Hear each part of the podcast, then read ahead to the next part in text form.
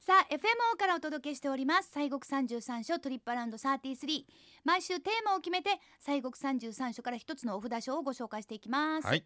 今日はね開運出世おっとこれやっぱりあのどなたも気になるところかなはいとは思うんですが、はいはいそういうふうにテーマを決めましたはいいかがでございましょうか、はいえ開運出世まああのこれまたねいろんなお寺にその開運出世の仏さんおられますけれども、はいあの今日ご紹介するところはまあそのお開運出世と言いましょうか、えーシンデレラストーリーと言いましょうか来ました来ました、えーこれいうようなねもがっつり聞きたいところですよ、本当のにお寺ということで、えー京都のおー西山にございますね第20番札所お西山吉峰寺さんのご紹介でございます。吉峰寺さんはいはいえー吉峰寺さんっていうのはですね、あのーまあ、京都のあの西の大原のの山の上の方にありましてね、うんえーまあ、ちょっとこう車でないと行きにくいところもあるんですがあの坂でずっと上がっていきますんでね、はいはいはいえーこちらはね薬師堂というお堂がございましてね、はいこちらのお薬師さんが出世薬師如来というふうなことでほう、ええ玉の腰来ました来ました開運出世のまあ信仰を集めとるというね。これはもう、ぜひ行きたい、うんぜひじゃないぜひ行きたい、ねはい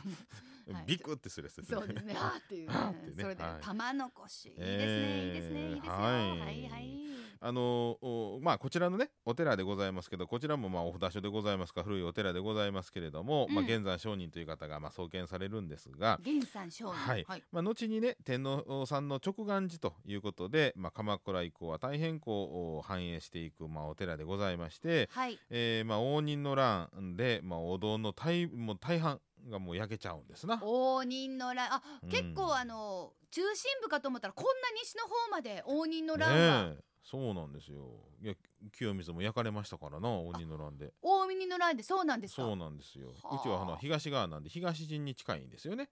あそうですよね、ええだから清水さんは東でそうそうそうそう吉見寺さんは西そうでうちの場合は東陣を焼いたんは西陣の方なんですよ。西の方が要は山の裏からゲリラ作戦で火つけてですなあああ挟のみ撃ちにしてくるわけ。あの山科の方からそうそうそう、へえ三十六歩東山三十六歩からね。あそこ急ですよね、そこからまあそんなんあったんですよ。えー、いだやからもなんかうもうむちゃくちゃですわな。 いやそう言うたらもう、えーもうむちゃくちゃでござりまするわっていう世界ですよそうそうそねうだって京都市のあんな狭いとこでどんどんぱちはどんぱちはないけど、うんね、火かけたり火かけたりもうやーピュー矢やったりとかが飛んだりねもう馬がパッパカパン走っそたうり大変やったそうんですよねあんなとこで馬パッパが走られた日にはそうそう大変やったそれだけでもなんかもう踏まれそうやもんええ見たことないけど見たことないけど知らんけどってやつですよね知らんけどこれが何5600年前にもう大騒ぎだった500っ年前てぐらいのね、はいそうなんですよ、うんまあそれで焼けちゃいましてね焼けちゃったうん、で、まあ、吉峰さんでそれで焼けちゃいまして、えーまあ、復興することになるんですが、はいちょうど江戸時代のね、あちょっと回きましたはいね、第5代将軍、えー徳川あー綱吉さんのお聖母お母さんですなうんでございますう継承院さんっていうのがやるんですね。あ結構これあの時代劇ではあ、出てきはりますな。綱吉さんのおかはい継承院ははいいはいはいこの方がまあ再建されるんですが、うんなんで継承院さんがそうその吉峰さんを再建するのかっていうそこうとですよね。はいえ実はねこの継承院さんのお父さんという方がこの先ほど言ったお薬師さんの薬師如来さんを、えーずっと信仰してはったんですね。のほうであの継承院さんの、おまあ、親戚がこのお寺のおお坊さんもされてたということでうんうんうん一時期その継承院さんの幼少期にですねお母さんと一緒にこちらにこう身を寄せることもあったそうでございまあして継承院さんがはいほうほうですからまあ言うたらあのすごくこう近しい、まあ、お寺やったんですね。うんで、えーこの継承院さんは京都のね八百屋さんに、まあ、生まれたというふうに伝わっておりまして、はいで、えーまあ言ったらそこからですねやがて将軍さんのお次女になりましてねそうですよねはこれ誰かに見初められたんかなで、まあ、江戸城に入りましてで、まあ、大奥ですわな多くですよねはでそこで第三代将軍の徳川家光公の寵愛を受けるわけですわ。はあお目に留まるわけですなまあこのはい辺まではなんとなく名前覚えてますもんねはいはいこの辺5代目ぐらいまでなんとのそっからもちょっとよう分からへんってそううんななんか難しくなっってきてきてますわね最後にバーンみたいなそうですねうん途中あの吉宗さんぐらいでねあーってあれで8代ですよええ八代ね、将軍ですあもうそっからはもう本当わかんないです、ねえ吉信までわかんない難しいねわかんなんだだいんねわかんないでもその有名な第三三代代将軍の家光子もう生まれながらにして将軍と言った人ですよ。あーはいのご調和を受けてで、えーお子が生まれたのがあ綱吉公と。はあのーワンちゃんめっちゃ好きなんいはそうそうそうこの方綱吉さん、はいあーワンちゃんめっちゃ、そうです。生類憐れみの言うそれです。はあ憐れみの霊ってやつですねはあはあはあはいはいはい、はい。でまああーそんなあーことでですねこの、まあ、シンデレラストーリーというかねでこの継承院さんのですね、うんお子さんの時の幼少の、えー頃のお名前というのがねおたまさんちゅうんですよ。はいはいはいはい、ですから玉の腰に乗るというああ言葉だがかでらきたと今で言うと玉が腰に乗るですよねそういうことです。はい、玉が腰に乗ったのが、うんまあ昔法で言うてうん玉の腰に乗そる、うそうそうそ玉の腰に乗るそうなんですよが玉の腰に乗るになう。うる、ん、乗りたいねえ乗っちゃいたいね手挙げて止まってくれへんわけですね。ねお願いしまえすもうあのいわゆる拒否ってやつですあかんやつやねそれ。乗車拒否はうもうダメよ、ダメんよやっていうあはーでもそうかそれで玉の腰そうなんですって。そりゃもうみんなそこ行こうかって話になりますよね、なりますわなあ私も行ってへんわ行ってへんからあそうか行ってへんわあーこれちょっとほなまた、えーバスツアーできるようでしたら行かなあきまいせやんな。お前はなんで私もそうやしうちねえ結構おるよ、あらほんまにあらあらあ何私たちを取られたくないから避けてたんあそどれうなんやろ。玉の腰に乗られたらあかんから 多分そういうこと一切関係ないですよねそうですかたまたまっていうねたそまたまれこそその違う方のたまたまっていうねほんまやねもう全部たまでよう分かりませんけどさはあいそれでは吉峰寺さんのご本尊、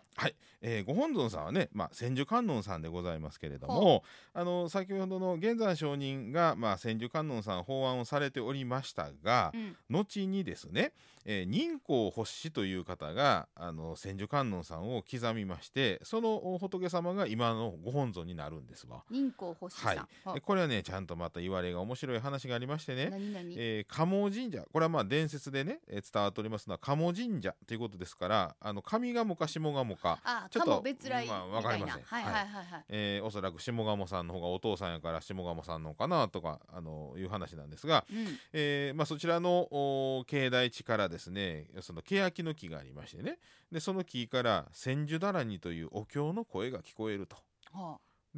えー行円上人という方がおられましてね実はこの人はあのー行道さんって行願寺さんって京都のお寺ございますあはいお札所ではいはごいざいますあが、はこちらの行願寺の和尚さんなんですけれどもねい、ちょっとややこしくなややこしいでしょい、うん、えだからこのお嬢お嬢が、えー観音さん掘るんですよほうほう要はその鴨神社の境内にある欅の木からお経の声が聞こえるという霊木があるとはいでそれを聞きましたあ高道さんの和尚さんがね行願寺さんの和尚が、えーその木で、えーまず観音さんを掘りま掘りしまてすこれが行願寺さんのご本尊になります。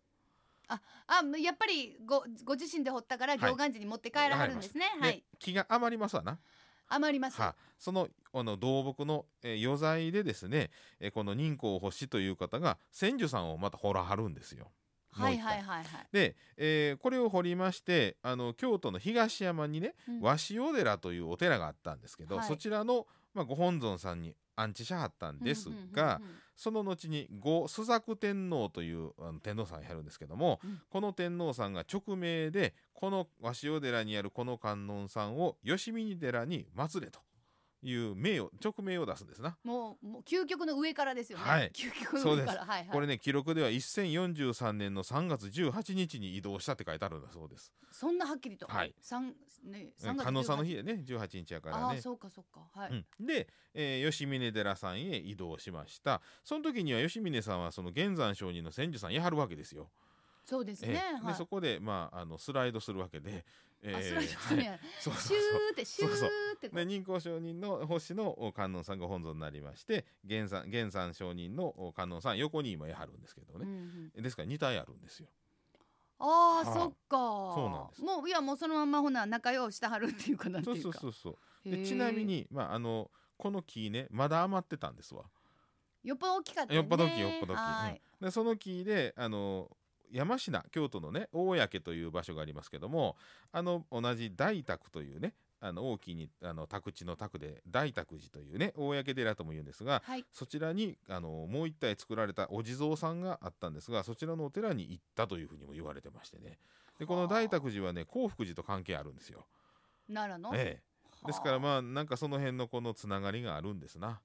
ええこれ歴史をお好きな方やらこの辺ちょっと調べてもらったら面白いかもしれませんね。そうですよね、ええほんまにもっと突き詰めていったらうん新しい発見とかね、あるかもしれまつせんね。ながりとかあるかもしれませんね、はあでこのそう観で音すかさんは、まあ、うん毎月第2日曜にご開帳されておりますんでね、うんえー次回はあー7月の14日日曜日7月14日日曜日に、まあ、ご開帳ということでございますけれどもねですから、はいこの時はあの元々の源さん上人のお作の十一面千手観音さんとともに、えーご本尊さん仁光上人星のお観音さんも拝めると。ああそういうことえがえあるんですね。わ、はいかりました。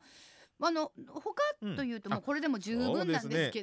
ねええええ他はねもうまあやはりね吉峰寺さんと言いますとね松なんですよ。うん、あのまあ、昨年もねあ前回もご紹介しましたけども幽流の松というね有流のはい松、これまた国の天然記念物ですけれどもね、はい、えー樹齢600年以上の松で、なぬえー全長37メータなぬー、えーこう血を這うようにニューッと伸びてる巨大な松でございまし大きいて、なこれ。はいでまあ、昔はね枝が54メーターほど伸びてたそうなんですけれども、はい。まあ、平成3年ぐらいにその松食い虫にやられましてねうん。でまあ残念ながら途中であの切断をしはって今37メーターなんですけれどあね。でもあの全部はあのーうん食い止めたっていうね。あそうですね、ええじゃあそれでもごめんねその枝がちょっとごめんなっちゃいねっていうはい感じで、あほまなあそれがなんとかええ犠牲になってくれたというかなそうんとなんかで、すって。へはえすごいそうななんですあとはねあの継承院さんから寄進されました経堂というお堂の西側に、はい樹齢300年以上のおまあ継承院さんのお手植えと伝わりますしだれ桜ええあります。でねこの桜はね桜そのもみじと絡み合ってる木なんですよ。あららららら、ええであのほら JR 東海のね CM はあで「そうだ京都行こう」ってなりましたでしょそうですよね、ええもう行こう言うても住んでるからどうしようもないですけどねあれねあの CM 関東でしか見られへんのねそうよ私ら見られませんもんな見られませんそうあなんですよとまあだから新幹線の京都駅行ってポスター見るぐらはい貼ってありねますよね貼ってある、ええでも今奈良レッツゴーみたいなのありそうますよ今ね長谷寺さんですあそうですよね、はですからね、うんまあそんなんで有名になりましてね、うんうんええすごかったらしいですよおうほうほうほう、で、えーあとはまああの白山あ、えー桜あじさい園というまあアジサイのところがありましてね、はいそのお寺の中に、えーおよそ8,000株のアジサイが植えられておりまして